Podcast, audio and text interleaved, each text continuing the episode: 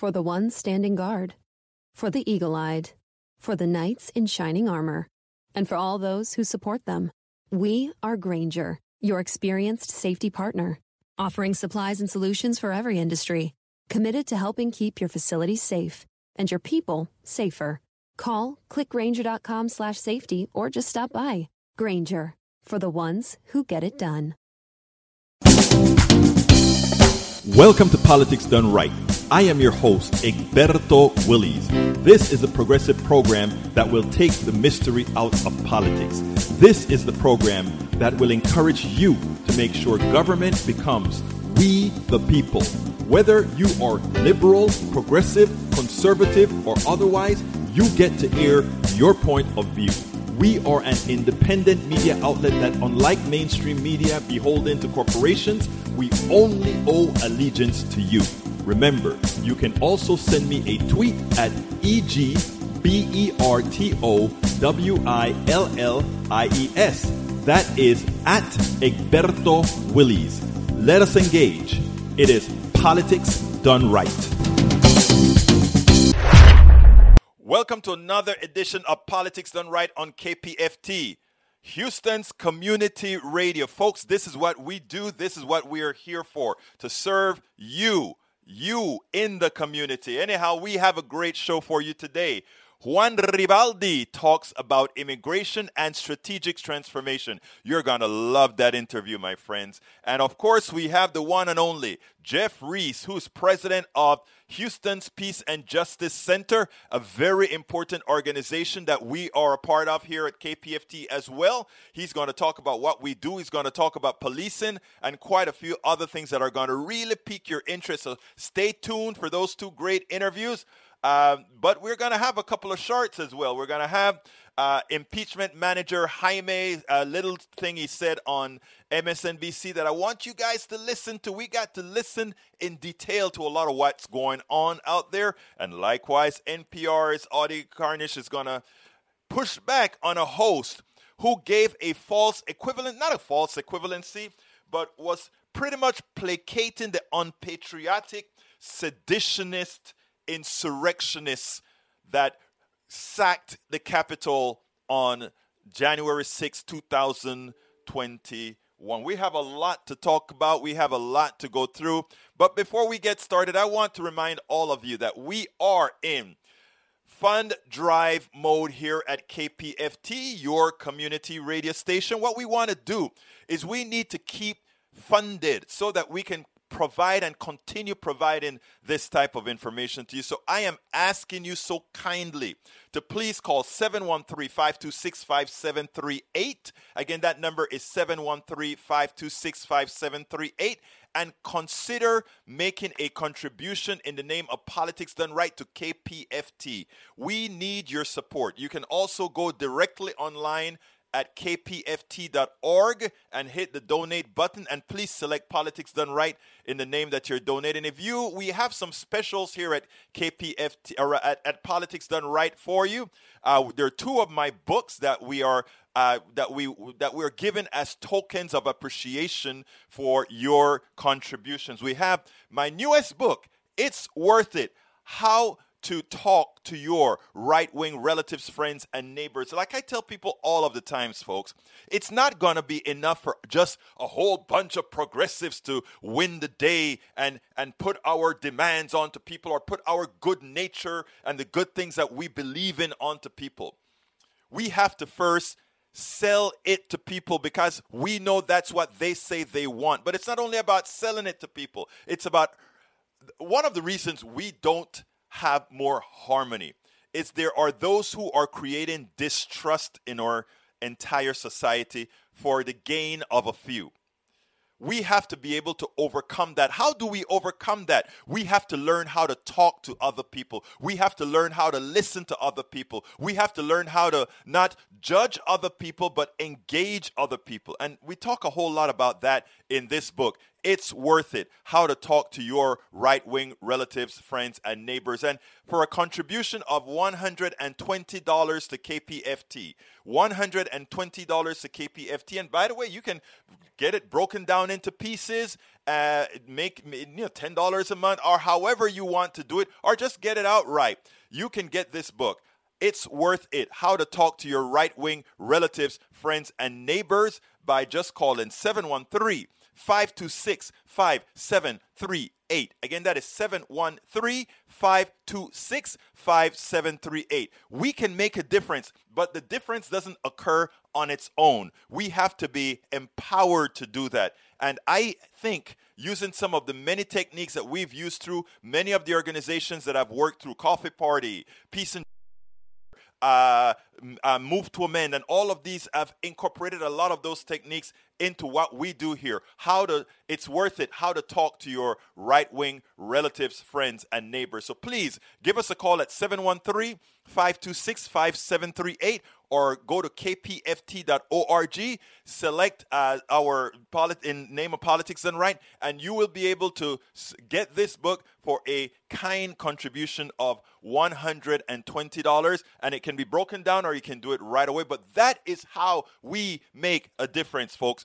By you supporting us and we giving you this token you are helping us continue to put that message out. Alternatively my the the other book that I've written several uh, a few years ago as I see it, Class Warfare, the only resort to right wing doom. This is a book that explains our economy, the flaws that we see in the economy that has made it what it is today. One that transfers your wealth, your income, your hard earned money to a few, and that you have done it willingly because we have been so indoctrinated for so long in the way our economic system works. We explain how things work, and after learning, after seeing how these things really work, it would be immediately evident that you don't have to, we don't have to follow what was given to us, what was taught to us, because many of it wasn't. Uh, the uh, many of it wasn't the way you think it is, folks. Another contribution, one hundred and twenty dollars uh, for, uh, uh, and you get a token. This book, as I see it, Class Warfare: The Only Resort to Right Wing Doom. Go to kpft.org under Politics Done Right and you can actually select this as one of your your your your country one of the benefits you get from giving us that kind donation of $120 but we have a special get both of them uh, both of them as i see it class warfare the only resort to right-wing doom and it's worth it how to talk to your right-wing relatives friends and neighbors and you can get the two of them combined for a discount $200 for both of them please, folks, we this I know this is just a token of appreciation for you supporting what we do, for you supporting what we do.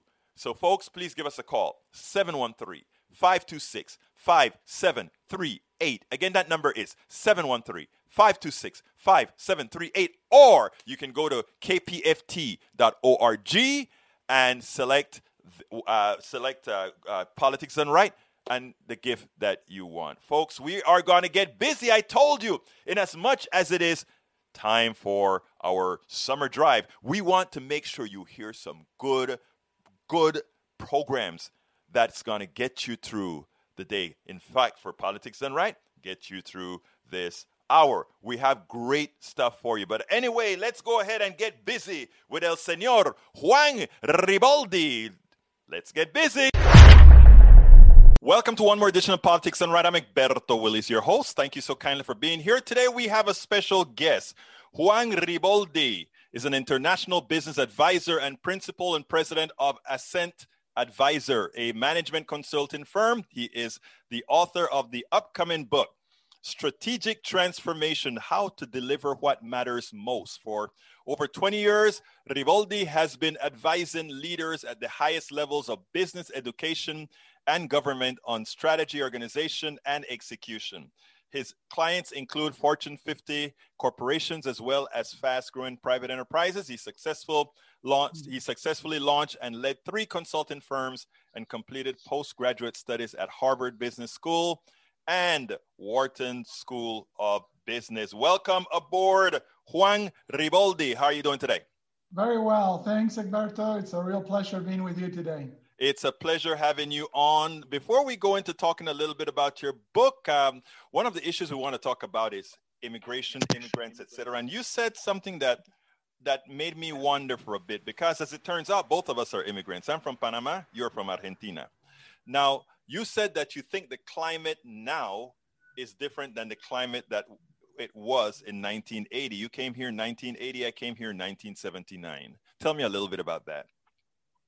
Well, definitely it was a very different experience back then. Uh, immigration policy was a lot simpler, and the path to becoming a legal citizen, if you were qualified and met some basic requirements, didn't cost as much money and it didn't take as long. In my particular case, it was pretty straightforward. I was an international student, ended up marrying an American, and it really, in a matter of three years and $300, I uh, was a legal citizen of the United States, and I've been very happy all that time.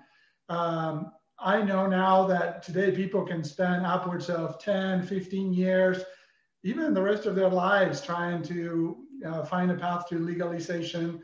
And I have friends that have spent over $60,000 in legal fees and procedures, and they're still not able to finalize their paperwork. So it shouldn't be that complicated and that expensive for qualified immigrants. That's essentially the point.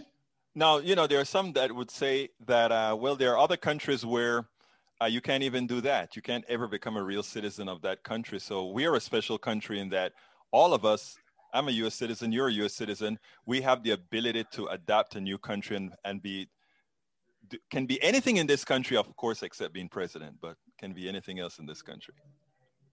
Yeah, definitely it is a country of great opportunities. And the United States has historically set a very high bar for the rest of the world.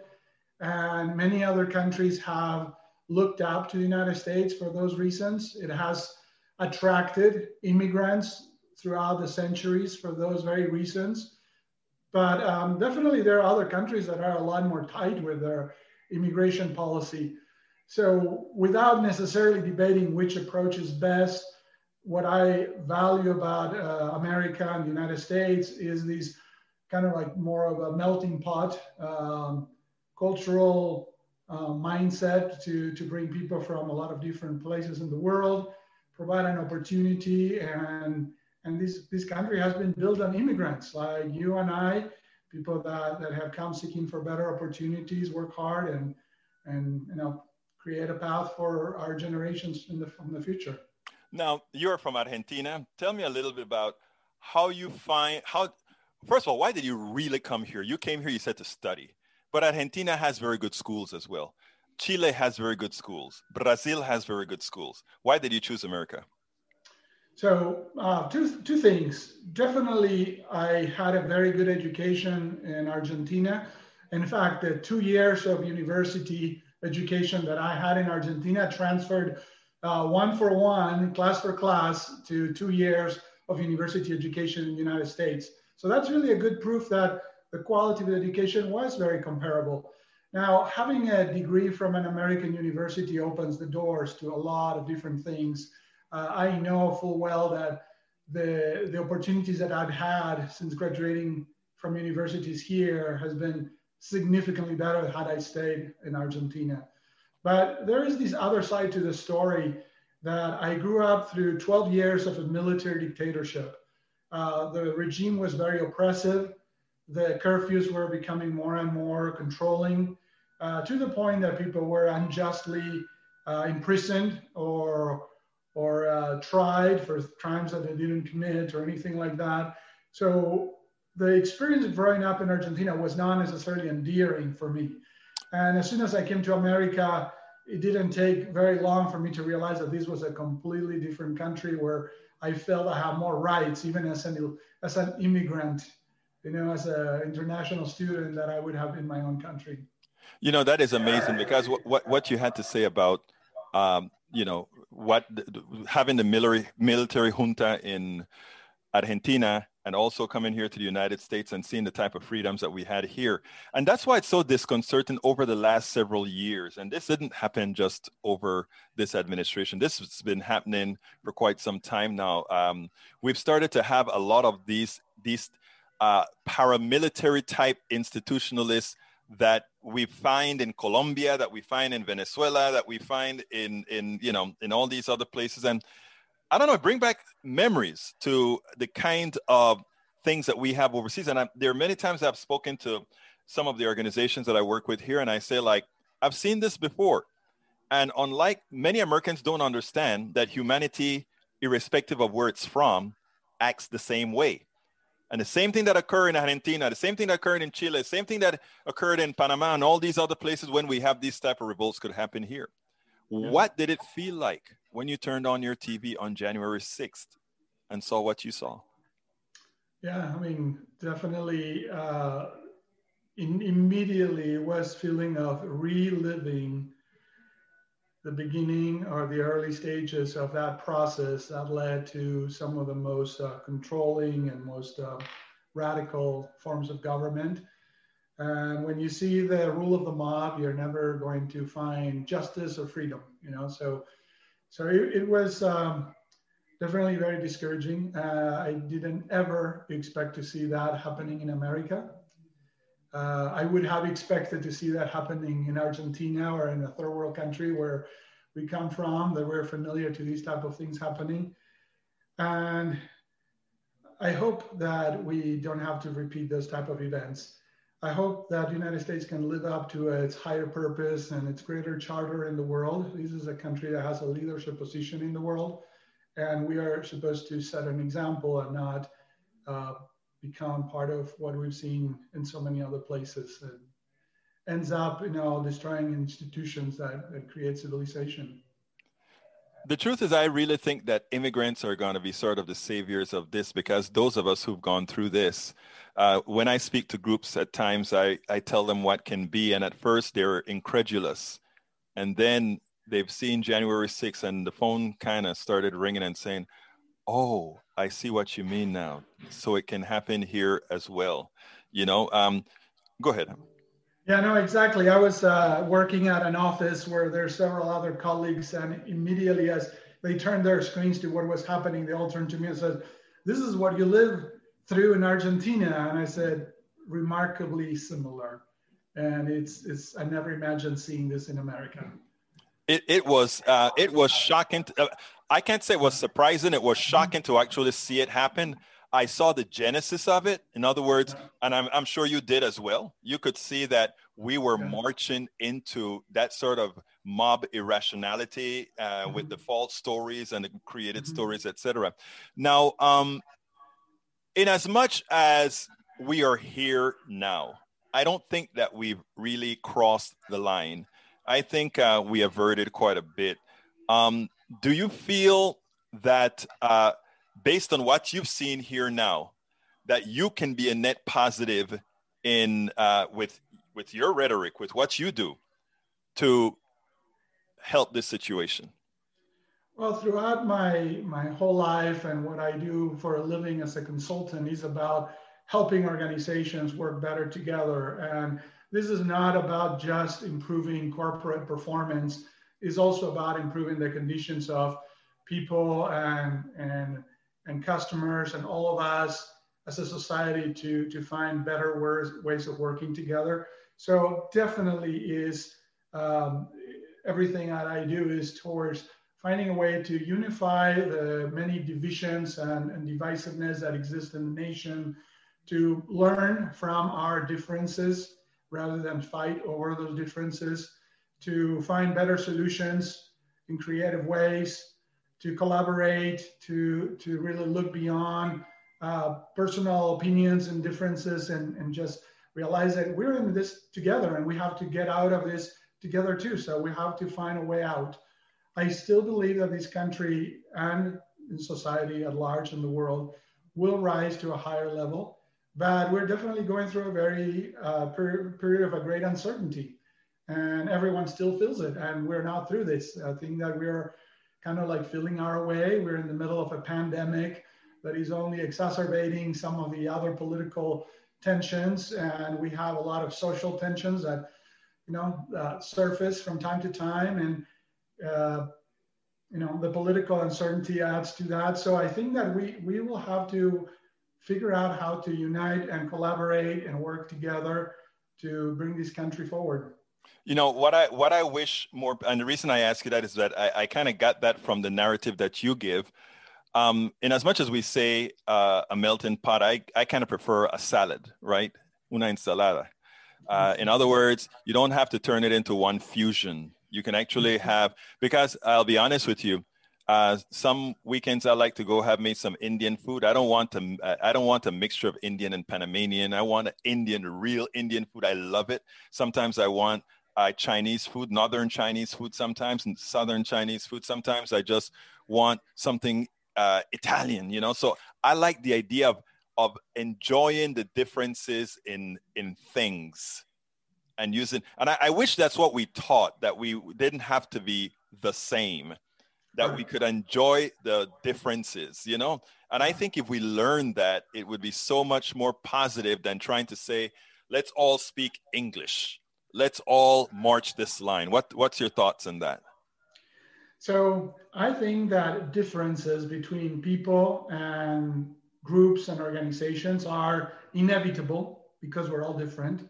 They're necessary because that helps us grow and be better and they're desirable for the very reasons that you were alluding to. We enjoy appreciating those differences. There's richness in that diversity.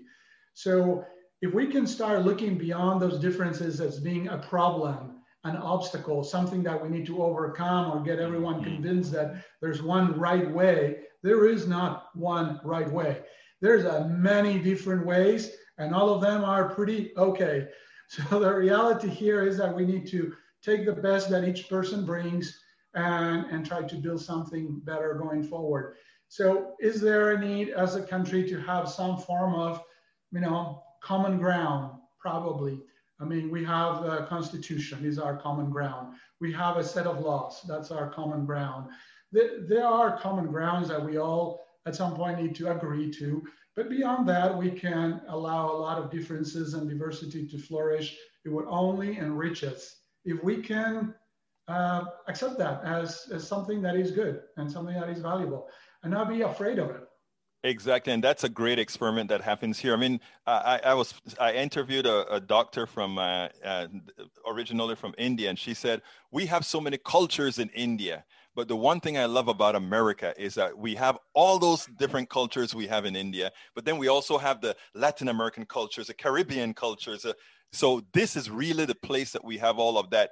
And the magic is that we've held it so long. And what's going to be difficult is for us to hold it all together even as we grow. Let's talk a little bit about strategic transformation, how to deliver what matters for most. Tell me about your book. I didn't read it, but I love the title and I want to talk about that that transformation. Tell me a little bit about it. So I think we all recognize that we live in a world of accelerating change. And change has been constant. Everyone knows that change is the only constant. But in the last several decades, change has not been constant, has been exponential. So the rate of change is accelerating at an exponential rate. So not even change is constant. So the point is that not all the change that we see happening in the world is necessarily for the better. So my focus has been on figuring out what makes the difference between those individuals, groups of people, and organizations that change for the better, that actually made a step forward and advance things in a positive way versus the ones that change for change's sake or maybe change in a way that make things worse. And we experience all of that in the world today. The part that is very interesting is that even um, as I research this topic of organizational change, you find that there's a third of changes that are very successful. The companies like Apple Computers and Microsoft and you know Google and all that that do extremely well. There's a third that somehow just stay in the game and are able to keep up with the economy and the competition. And there's a third that essentially become less and less relevant and ultimately may go out of business. And unfortunately, we see a, a lot of people in, in that bucket too.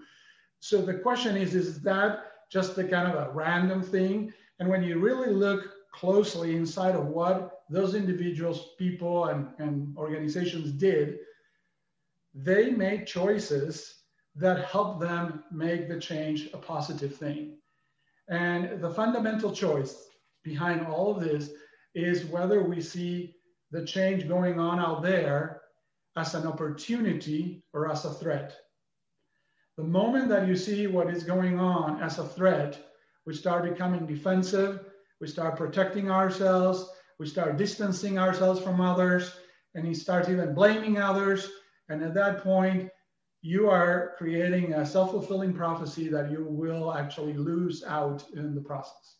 People that look at what's happening as an opportunity reframe the real threats in the situation. It's not like the threats are imaginary, they are very real, but they reframe them as an opportunity and find a way forward in that we can all benefit from it. And all of a sudden, then the people that are potentially a threat become my partners and become the people I work with to find a solution. And we work through solutions to achieve a higher state. And when I talk about strategic transformation, is that I see all the time individuals and organizations that are choosing to move to that higher level. And as they do that, they do things that are remarkable. And they take us forward. They, they're advancing our standard of living, our, our civilization to a whole new level. And that's what I'm really excited about to help to help move in that direction. Well, listen, Juan, examination. I, tengo un examen para ti ahora. Quick okay. exam. Exxon has been lobbying Congress to really make believe that there isn't this thing called climate change. You're a consultant you were hired by Exxon to make things right because Exxon is going into the ground because people are realizing climate change is real. They've been doing exactly what you said. They've been looking at climate change not as an opportunity, they've been looking at climate change as a problem that they had to fight. It is Juan Riboldi's time to go speak to uh, one of the executives at Exxon. What are you going to tell him? So the point is, uh, there's no point on denying the changes that are going on in the world, climate change being one of them, and many other trends. The, the real opportunity for organizations like Exxon is to find the opportunity in that situation. And in this moment, I probably couldn't tell exactly what that is, but I'm sure that even in the acknowledgement of realities like climate change, we can find ways that companies like Exxon can be a partner, a global citizen in not only solving this problem, but addressing it in creative ways through the technologies and the markets that they serve. You know, it may sound like, you know, uh, not likely right now. People may want to, to say, you know, all fossil fuels are the problem. There must be a very clever application for that that we may have not thought through that could be part of the greater solution. But the point is, let's not try to fight that. Let's accept it for what it is and start working towards a solution. I think that is so important because I, am going to pick up on what you just said right there. Because I think if Exxon, uh, during, I don't know if you remember back in 79, when both of us got here, you 80, me 79, there's this product, this thing called a SynFuel, where they're going to create synthetic fuels. And synthetic fuels could have been done from biomass and all these things, which biomass is actually a green technology when you look at it because it's circular, right? You know, you get mm-hmm. carbon, you put the carbon back and you get carbon and that sort of a thing. And they blew their chance. How long ago was 79 again? That is, my daughter is pretty darn old now. And uh, it's a long time. And look how much time was wasted because they didn't believe in strategic transformation, nor did they believe in how to deliver what matters most. Juan Riboldi, uh, this is a question I ask everybody. When your entire life is online, you need more than just speed from your internet. Xfinity gives you reliable in-home Wi-Fi coverage, plus protection from Wi-Fi network threats.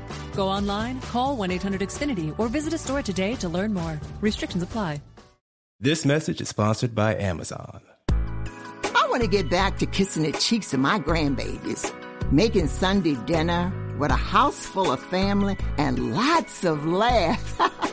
COVID 19 has changed how we live and how we feel, but now there are vaccines. It's okay to have questions. Now get the facts. Visit getvaccineanswers.org so you can make an informed decision about COVID 19 vaccines.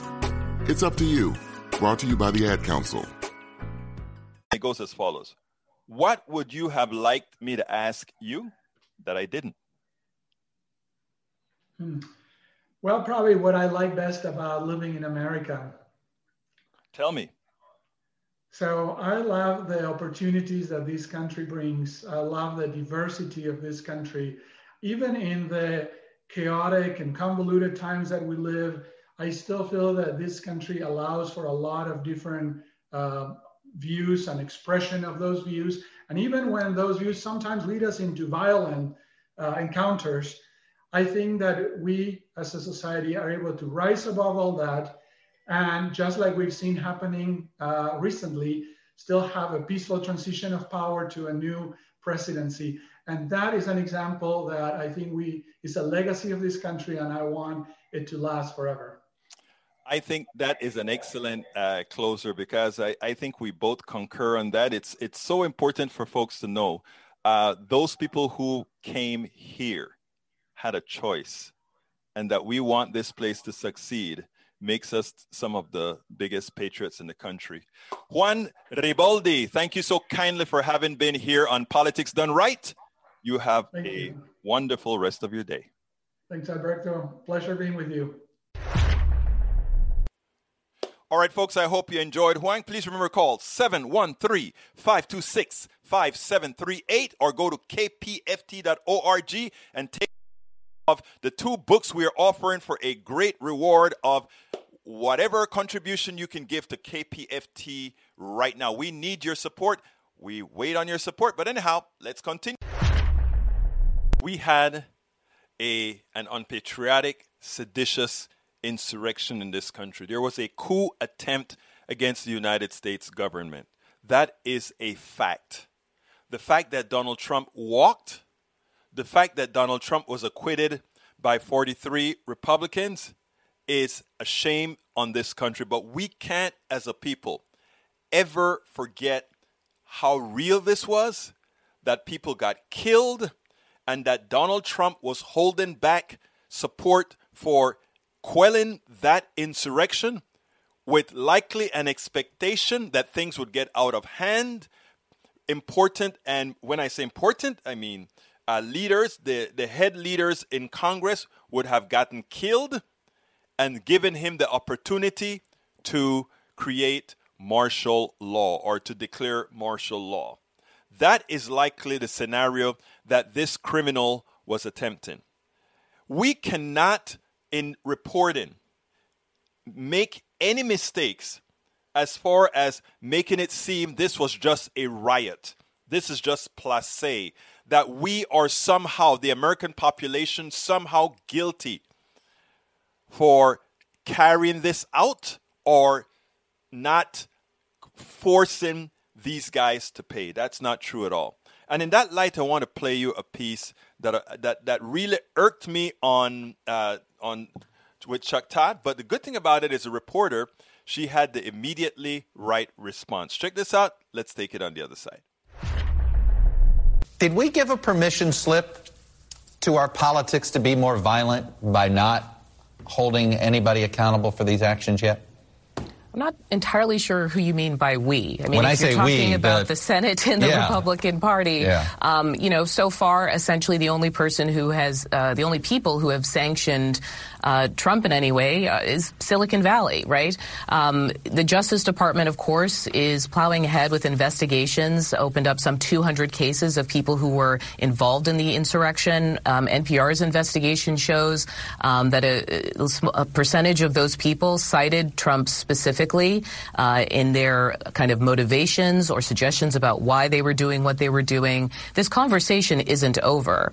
Um, but I, I, think it sounds like on this panel, I'm the person who is a little more pessimistic about um, what this means going forward for the Republican Party. I did not see some opening to the door of a, a grand revitalization or some yeah. change or Trump saying goodbye. Um, what I see is a party that is clearly still in his thrall, lawmakers who are still fearful yeah. of him, and, and what that what that means going forward is quite serious. Audie Cornish, NPR's Audie Cornish got it perfectly so. When Chuck Todd says, did we, are we allowing more of this type of insurrection, this violent politics to occur? She said, wait, wait, what are you talking about, we? We're talking about 43 Republicans who let a criminal off, a, a former president that was a criminal off. We're talking about a Republican Party who is in a minority party who is intent on possibly doing harm to our democracy. This isn't we. Name the ones who are causing harm. Do not try to placate the insurrectionists or the enablers of the insurrectionists with the way we speak for some sort of a soft media like tonality. That is not how it's done. That is not how we put to the American people the urgency the urgency with which we must attack what is occurring in this country, which is a fascist sect intent on getting their will by all means necessary.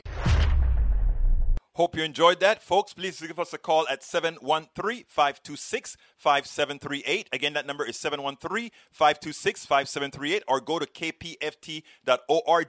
Give us a contribution for whatever you can. But if you want to be even more uh, uh, helpful, you can go ahead and get our book. It's worth it how to talk to your right wing relatives, friends, and neighbors for a good contribution of $120. Or you can get our As I See It Class Warfare, the only resort to right wing doom. Folks, 713 526 5738. And remember, there's a special. If you get both books at the same time, you can uh, contribute $200. And folks, we would be so thankful. You will be, would be keeping us alive. Let's continue the program. Jamie Raskin said it all right in his interview with Chuck Todd. I want you to listen to this, then let's take it on the other side because this is rather important. Insurrection versus dereliction of duty. And I know you made a, a pretty uh, compelling argument, I think, in your closing argument about how they were, you couldn't disaggregate them. If it had been dereliction of duty, it looks like you might have gotten two or three others. You know, the, remember, these Republicans uh, who voted to quit in the face of this mountain of unrefuted evidence, we're going to find some reason to do it. So if we had charged dereliction of duty, they would have said that's not an impeachable offense. You got to deal with that within the military system. The president is not right. bound by the Uh, code of, of, Universal Military Justice and the Uniform Code of Military Justice and so on. I mean, you know, you can always come up with a lawyer's argument to get to where you want to go. And they did not honestly confront the reality of what happened to America, which was Donald Trump incited a violent mob to attack the Congress of the United States. So, you know what? We have no regrets at all. We left it totally out there on the floor of the U.S. Senate, and every senator knew exactly what happened. And just go back and listen to McConnell's speech. Everybody was convinced of the case we put forward, but, you know, as the defense lawyer said, just pick any one of these phony right. constitutional defenses, and then you can justify it. It could be First Amendment. It could be Bill right. of Attainder. It could be due process. All of them are nonsense. I thought that I successfully demolished them at the trial, but you know, there's no yeah. reasoning with people who basically are you know, acting like members of a religious cult, and when they leave office, should be selling flowers at Dulles Airport. Raskin got it all right. Think about this. If we continue to let it be known that everyone knew including McConnell, that Donald Trump was guilty, but it's because of cult like behavior. A cult like behavior, people who be- act as if Donald Trump is the leader of this cult, the leader of this church, and which they cannot go against. That's the only reason they tolerated this. That's the only reason he didn't get guilty. That's the only reason that they have put this country at risk. It is Trump over country. Real quick before we get to Jeff Reese, please call 713 526 5738. Again, that number is 713 526 5738 or go to kpft.org in support of uh, Politics Done Right and KPFT. Please go ahead and give us a call and get those books or give whatever contribution you can. Let's keep Houston's community radio alive. KPFT. Welcome to one more edition of Politics Done Right. I'm Egberto Willies, your host. Today we have a special guest. Jeff Reese. Jeff Reese is the president of the Houston Peace and Justice Center, a very important organization, activist organization here in Houston, Texas. Look, you know, we talk about doing the local, the national, and the international. Well, today we have Jeff. Jeff, first of all, welcome to Politics Done Right. How are you doing today? I'm doing great, Egberto. Thank you for having me. I appreciate well, it. Well, look, it's important because you know what? We do a whole lot of, uh, of interviews with a whole lot of people that are doing a whole lot of good things. And we think that is the only way we're going to get that kind of a message out to let people understand that this is how you make change being active within the community, being active within organizations. Jeff, before we get started, I know you're president of HPJC, but I want to know who the hell is Jeff Reese first. So tell us a little bit about you by looking in that camera and telling us who you are. Uh, Berto, you know, you're scraping the bottom of the barrel when you got me on here, I'm afraid. I uh, I retired after 26 years with the Harris County Sheriff's Department, but I uh, prepared for my law enforcement career by going to art school. I uh, I do psychedelic artwork, and so I have to paint under an alias, uh, Solomon Kane, uh, so I could put the initials SK, which is, stands for Soren Kierkegaard, the father of existentialism, who was a Danish philosopher and a big fan of his. So um, I have a kind of a mixed bag. I, I wound up as the president of the Houston Peace and Justice Center, not because I wanted to, but because basically nobody else would do it. And after I took the job, I found out why. So, but at the same time, there's nothing more important than peace and justice. Uh, it's the reason I became a police officer. Same thing. I'm not. I don't feel that I've changed sides what, whatsoever. I, I taught mental health. I was a, um, a help form the new mental health unit for the Harris County Sheriff's Department I've been published nationally. I, I, I wrote on uh, religion and mental illness and uh, crisis intervention. I was a suicide counselor, uh, amongst other things. And so it's kind of, for me, a natural fit for the Houston Peace and Justice Center.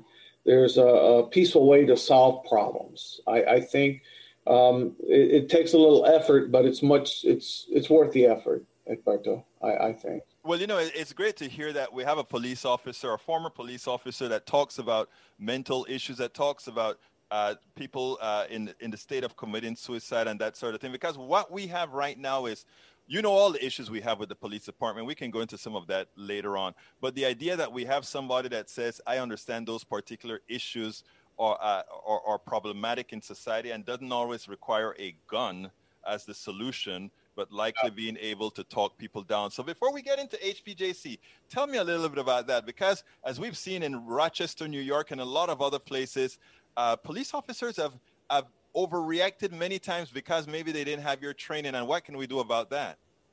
Well, see that that's the issue. Um, they they have had the training, that they rejected the training. Uh, unfortunately, um, people that know violence, and that's the only way they know how to solve a problem, they resort to violence. That's the first thing they do. And too many police officers are taught a very militaristic uh, way to police. A lot of times they actually recruit from ex military. Uh, a lot of times these individuals have just come from uh, Iraq or Afghanistan. And then you take them over here, you give them a gun and a badge, and already they look at everyone as being the enemy. And that's the problem. They see everyone as the enemy, and, and there's a, a camaraderie, a peer pressure that most police officers have, and that's that thin blue line. You never cross it. And no. I all over it in my career, so I'm not maybe not the best person to tell you about that. Well, I mean, let me. You you've been a cop, so and I think you kind of opened the door as far as when you tell me that um the the police officers have a tendency to look at everybody as the enemy. While I I, I take that on merit, I want to ask another question, and for you to answer on merit. Um, it seems, however, that the enemy generally has a more colorful hue, if you know what I mean. Tell me how have you seen that within the departments that you've worked, not necessarily your own, but the, tar- the departments as a whole? Yes, especially my, the one that I, I came from. Um, and, I, and, I, did talk about systemic racism in, in law enforcement. You, have got to realize um, back in the day, and it's still that way, it's a very controlled environment. They solicit from basically a high school area of, of level of education. Now they've created professionalism calls for some college or college degrees, but a lot of times they they recruit from Caucasian middle income areas. And these people have not had any interactions with anybody else but people that are like them. And people fear what's different, unfortunately. So when you put someone in that situation and then you train them, you train them uh, that they, these people are the enemy. All right? That uh, it's better to be tried by 12 than carried by six. And no matter what happens at the end of your shift, you're going to go home and you train these people, that's exactly what they're going out there with. Unfortunately, they don't realize what about the other people out there that have families that want their loved one to come home also. And now, and, now I, I, would give you that, uh, but uh, uh, but there's a special that I, I think there's probably a good number of people that follow that scenario that you said. But when you introducing touch-free payments from PayPal, a safe way for your customers to pay.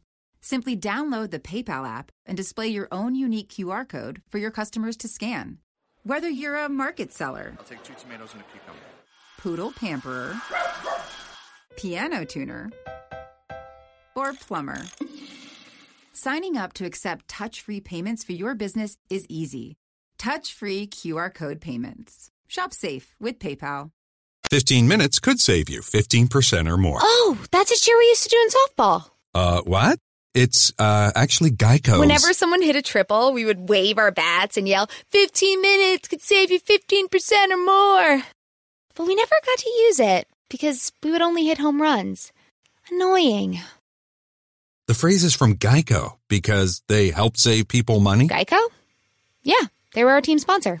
Geico. 15 minutes could save you 15% or more. Look at what happened to George Floyd. That was a special kind of hate that wasn't uh, I feared for my life. Don't you think?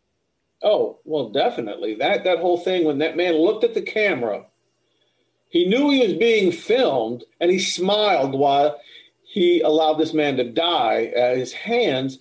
That was emblematic, if you will, problematic of the whole situation that summed it up. And that's why so many people protested, including myself, went out on the street and said, Hey, wait, what do you do? What's going on here? Finally, this is the first time more people of lighter complexion stood with people of darker complexion when it finally sunk in the fact of what's really going on out there. And the problem is, you need to realize the man that did that was a training officer. He wasn't just any officer, he was a training officer who did what? He enabled people to be just like him. In fact, if you didn't act like him, you would be failed out. You'd be washed out of law enforcement if you didn't act like him. That was the norm. Okay. And it reminds me, um, Egberto, there's a, a, Chinese philosopher, I think it was Lunan. I can't remember his name. So don't quote me on you know the exact person. Back in the Middle Ages, they had this philosophy that we separate things that should never be separated they had the viewpoint that the whole human race is one big family. They said the problem was some of us don't treat the others as family members. And that's the truth. Would you step on your brother's neck and cause him to die? If he was a cousin, a brother in law, a sister in law, you know, what about your father and mother? These are the same people that are out there. But they've allowed us to separate things and, and view us as different and it's kind of like the duopoly, if you will, when politics done right. We had Democrats and Republican. But, you know, I think the saying is both wings belong to the same bird. You know, it's not about Republican and Democrat. It's not about conservative and liberal. It's not about black and white. It's about all of us together. You know, and I, I think if you think of what Rodney King said, can't we all just get along?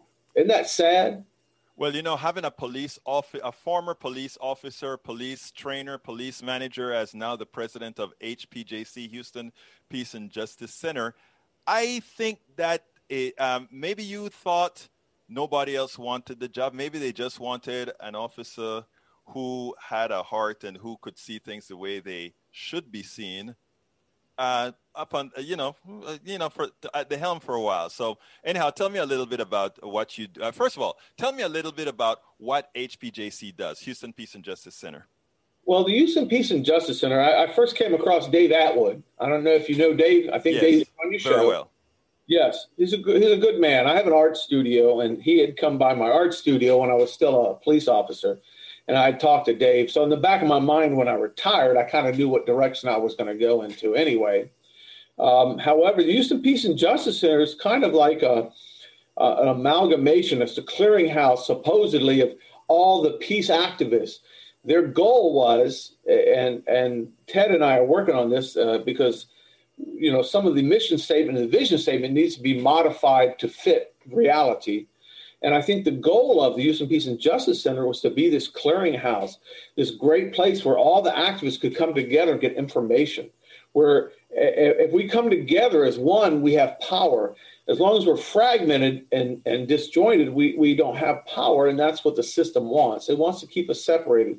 They want us to keep viewing us as different. However, the Houston Peace and Justice Center, to me, is the one place where we're all one person. We're all one people. We're all so together. Me, let, me see, let me see if I get you right. That means that different different organizations, irrespective of what they support, as long as they're supporting peace, justice, etc. Yes they can come and meet together at the, the, the blogs that we have, the website that we have, set up events and all that sort of stuff so that it is shared among all these groups that have a, a common interest in whatever form, correct? Exactly, exactly. We have a calendar of events on our website. Any organization that is peace and justice or anything that's related to peace and justice you can come and post on our website. We'll allow you. That's a gatekeeper. It's a WordPress site. I think you probably learned a little bit about that today, Egberto. Right. However, anybody can do that, and then it has to be approved, and then it's posted on our calendar of events, so anybody can get their event out there and get more publicity and more uh, acknowledgement of what's going on in the peace and justice movement in Houston. Now, this uh, organization as well, I think uh, it, it, actually does things on its own. In other words, it has several major events uh, throughout the year. Why don't you tell us a little bit about that? Well, yes, and we're trying to expand upon that a little bit. We, our, our, big thing is our, our Peace Awards. Uh, it used to be a banquet. Last year it was a Zoom. But uh, we, we pick a national award winner and we pick local award winners. And we, we picked you, Egberto. I don't know if you remember a couple years ago um, for all your effort. You, you need to be recognized. And, and, that was a long time coming. And we were happy to award you our local Peacemaker Award. And, and that was well deserved. And so that's what we do. We try to recognize people that are trying to strive for peace and justice. And, and so that's, that's one aspect that we have. We also have working groups. All right. We have a foreign and military alliance that Joe Marcinkowski heads up.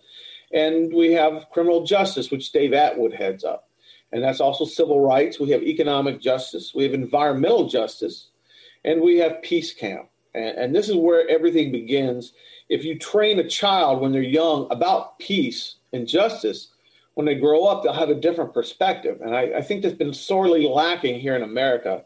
We don't teach what we should teach our children. And, and my wife's a second grade school teacher, so I can tell you, they've taken civics out of the elementary schools. They've taken so many things out, and what they're teaching, they teach memorization. And the Chinese, going back to Lunan when he said that we separate things we shouldn't separate, um, they, they viewed the way we educated our children as a form of mental illness. We teach people to memorize, that's not educating them. All right. We used to teach rhetoric. We used to teach integrity and and and, and things in, in our school system that they're not really there, and we need to bring them back. I think. And so with Peace Camp, I think what we're trying to do is teach these kids you can resolve a, a, a situation non-violently. You don't have to shoot each other. You don't have to have road rage on the street where people pull over and kill each other. They shot a nine-year-old girl. And I think if that person stopped and asked them, hey, you really want to shoot a nine-year-old girl in the head? Mm-hmm. Of course not. But they're not thinking and they're acting out of anger.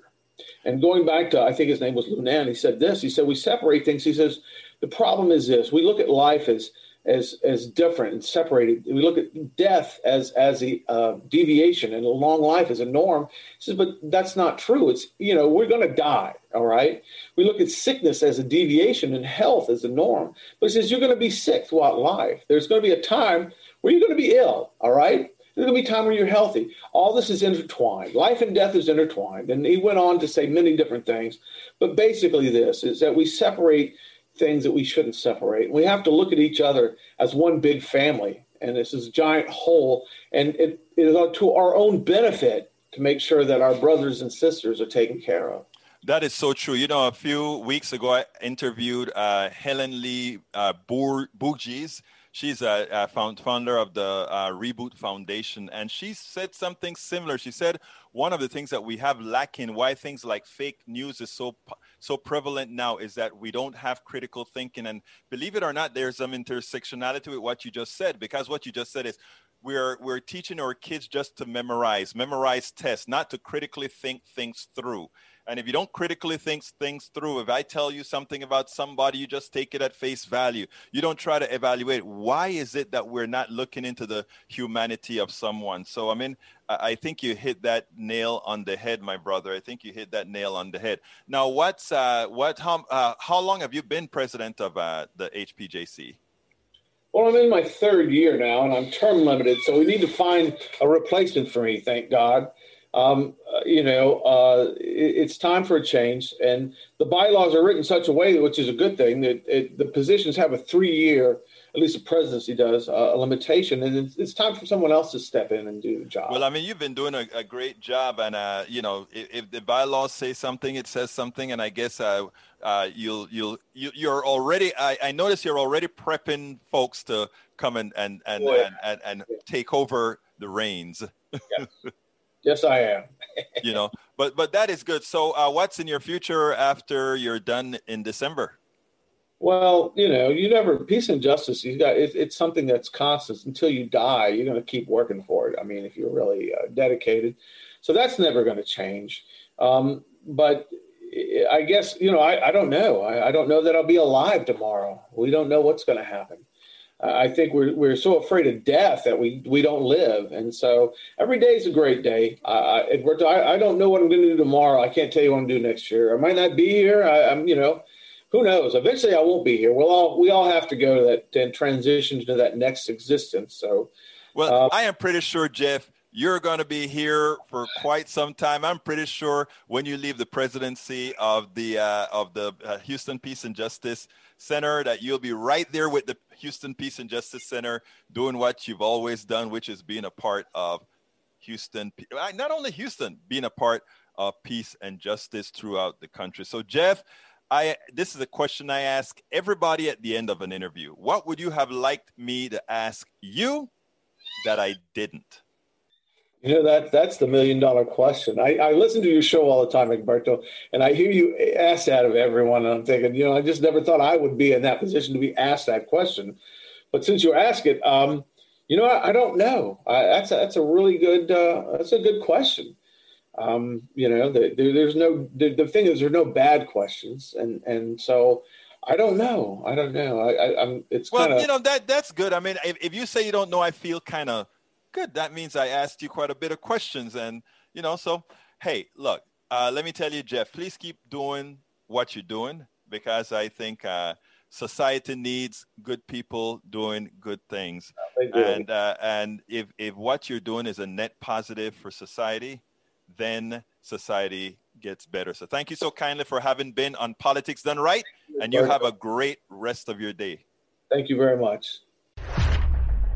I hope you enjoyed our program today. We need to have you be a part of all of us because we are in this together. Call 713 526 5738 or go to kpft.org to support this station. We are offering you my book, It's Worth It How to Talk to Your Right Wing friends, relatives, and neighbors, as well as as I see it, class warfare, the only resort to right wing doom. Each of these books has a contribution of $120. If you get them both together, it's a contribution of $200. We are making a difference. You are making a difference. When you support us, it makes sure that we can continue to provide you this type of programming. It is so important that we get deeper than you get on mainstream media. Folks, please give us a call 713 526 5738 or go to kpft.org. Please provide this contribution in the name of Politics Done Right for KPFT. Folks, don't forget you can get Politics Done Right on a daily basis by going to politicsdoneright.com. Again, you can go to politicsdoneright.com. We have it on Facebook Live and YouTube Live. Go to politicsdoneright.com to get more information how you can watch Politics Done Right every day of the week at the same time, 3 p.m. 713 526 5738 to support kpft.org. Go to politicsdoneright.com for your daily dose of politics done right at 3 p.m. My name is Egberto Willies. This is Politics Done Right, and you know how I end this baby. I am what? Out! Welcome to Politics Done Right. I am your host, Egberto Willies. This is a progressive program that will take the mystery out of politics. This is the program that will encourage you to make sure government becomes we the people. Whether you are liberal, progressive, conservative, or otherwise, you get to air your point of view.